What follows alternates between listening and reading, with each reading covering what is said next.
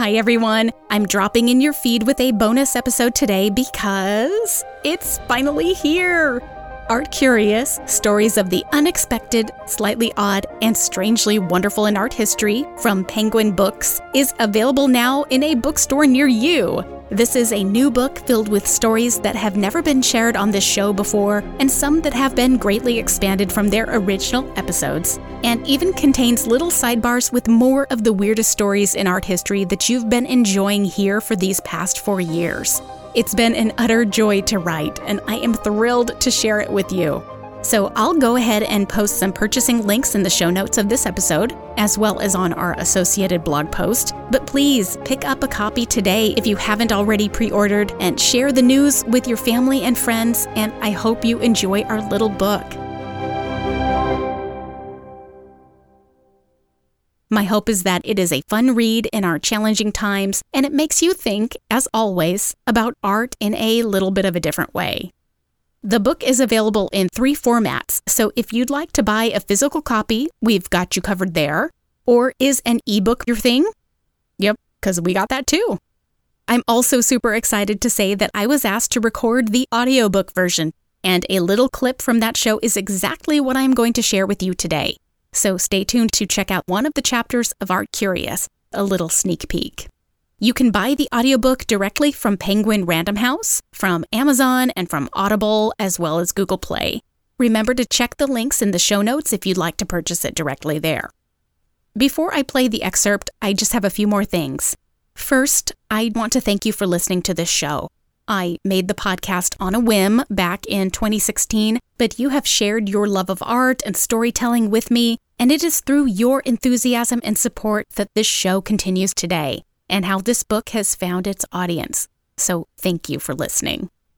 Second, we're holding a virtual event with my favorite local bookstore, Quail Ridge Books, here in Raleigh, North Carolina, on Wednesday, September 23rd, and that's from 7 p.m. to 8 p.m. Eastern. This is a free event, so it's open to anyone anywhere in the world, but you must register online for the event in order to get the links and all the goodies. Please join me wherever you are, and I would love to share this book with you. Quail Ridge, by the way, is taking requests for signed and personalized copies of this book.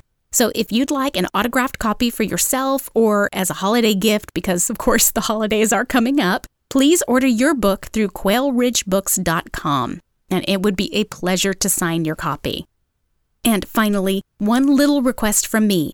Please snap a picture of yourself with your book when you receive it, or of you listening to your audiobook or reading it on your Kindle or iPad, and please share it with me.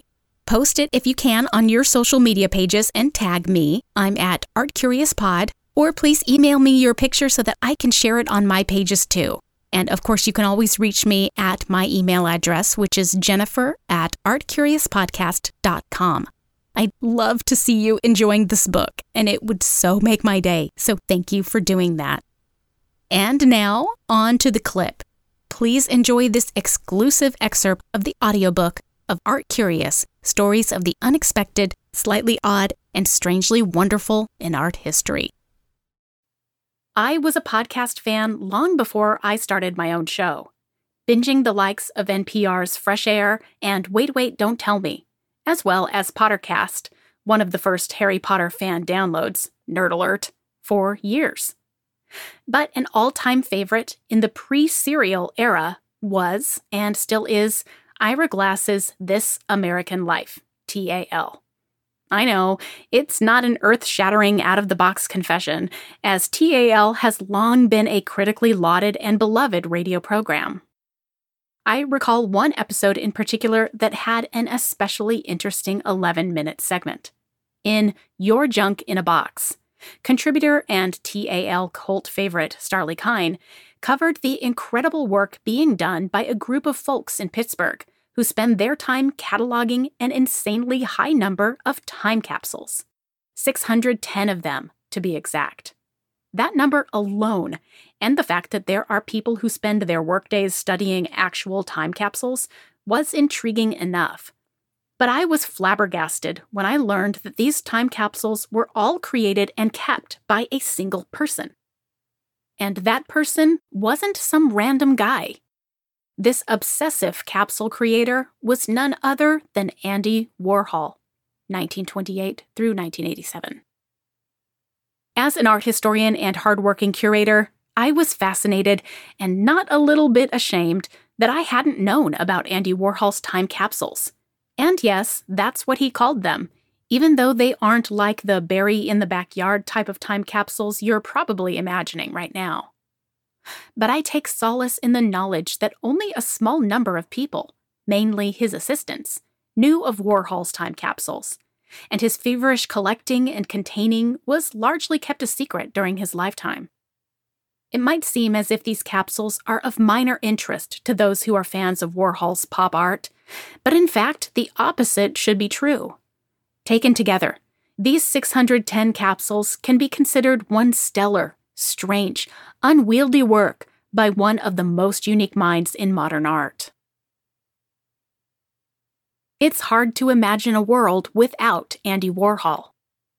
He's considered one of the two most influential and popular artists of the 20th century alongside Pablo Picasso. And like Picasso, he's got great name and brand recognition. Mention Andy Warhol to a passerby, and they probably can either visualize his iconic art, think garish silkscreen paintings of Marilyn Monroe or Jackie Kennedy, or lines of canvases depicting Campbell's soup cans, or even envisage the artist himself with his all black hipster clothes, dark sunglasses, and a shock of white hair. He vastly affected the art world, but also extended far beyond it, inspiring musicians, filmmakers, fashion and graphic designers, and more. And we can't escape him. Not that many art aficionados want to escape him. As Phoebe Hoban, the biographer of Warhol acolyte Jean Michel Basquiat, wrote, To legions of art students, Warhol was the white wigged Wizard of Oz, his famous career a grail to every MFA and struggling downtown artist in residence. Many Warhol fans gravitate toward that white wig, his mysterious and eccentric personality, and the glam of the factory, his ultra cool studio come den of artists and aesthetes, which was frequently filled to the brim with silvery tinfoil, heroin chic models, and drugs. But Andy Warhol's beginnings were rather humble in comparison to the lifestyle afforded by his meteoric rise. He was born Andrew Warhola in Pittsburgh on August 6, 1928. And though American born, Andy was deeply affected by the outsider status of his immigrant parents, who moved from Slovakia before Andy's birth and maintained very strong ties to their Slovakian roots. In fact, like many newcomers to America, the Warhola family specifically chose their new home for its Slovakian population, with Pittsburgh as the epicenter of a sizable enclave of Eastern European immigrants. To young Andy, this probably felt a little bit like belonging and yet not belonging. He was American, yes, but also not quite, by virtue of his family ties. This sensation of being an outsider persisted through much of Warhol's childhood and was made more intense by bouts of severe illness. In 1936, when he was eight years old, he contracted Sydenham's chorea, also known as St. Vitus's dance, a rare and sometimes fatal disease of the nervous system that causes involuntary movements in one's limbs. He was bedridden for several months during that year and continued to have periods of confinement throughout his youth. Such ailments kept him separate from other children, as he missed large portions of schooling and probably contributed to a developing fear of doctors and hospitals that ballooned to severe hypochondria in later life. But there was a silver lining. To cope with his illness and feelings of isolation, Andy deeply bonded with his mother who shared her love of art and taught him to draw so he could pass the time on bed rest. Around this same period, Mama Warhola bought her son his first camera. Drawing and photography soon became the young Warhol's two biggest passions and would ultimately change his life and art history. Andy Warhol pursued art throughout his young life, eventually graduating from the Carnegie Institute for Technology, now Carnegie Mellon University, in 1949 with a bachelor's degree in design. Soon after graduation, he moved to New York City, the heart of the post war art world, to begin his career and develop his own personal branding, an element that would grow increasingly important to him. One of the first things he did upon arrival was to drop the final A from his last name, altering Warhola into Warhol. It would be just the beginning of meticulous crafting of the iconic Andy Warhol persona. Best Friends Forever Warhol and Basquiat. Andy Warhol and Jean Michel Basquiat, they're the coolest odd couple in art history. Their funky friendship still much admired and discussed today. Legend has it that the two artists first met after the young and broke Basquiat crashed a business lunch between Warhol and art critic Henry Geldzahler in 1979. After spotting the artist, Basquiat a longtime Andy fan, burst into the restaurant and attempted to sell Warhol a postcard of his artwork. Geldzahler balked, but Warhol caved, becoming one of the first collectors of Basquiat's works. After the pair was reintroduced at Warhol's factory in 1982, they became nearly inseparable, with each artist benefiting from the energy and ideas of the other. With Warhol's advice and connections, Basquiat grew from an up and coming graffiti artist to the creator of some of the most expensive works of art available at auction today. Basquiat's own canvases garner nearly as much in sales as his friends' canvases.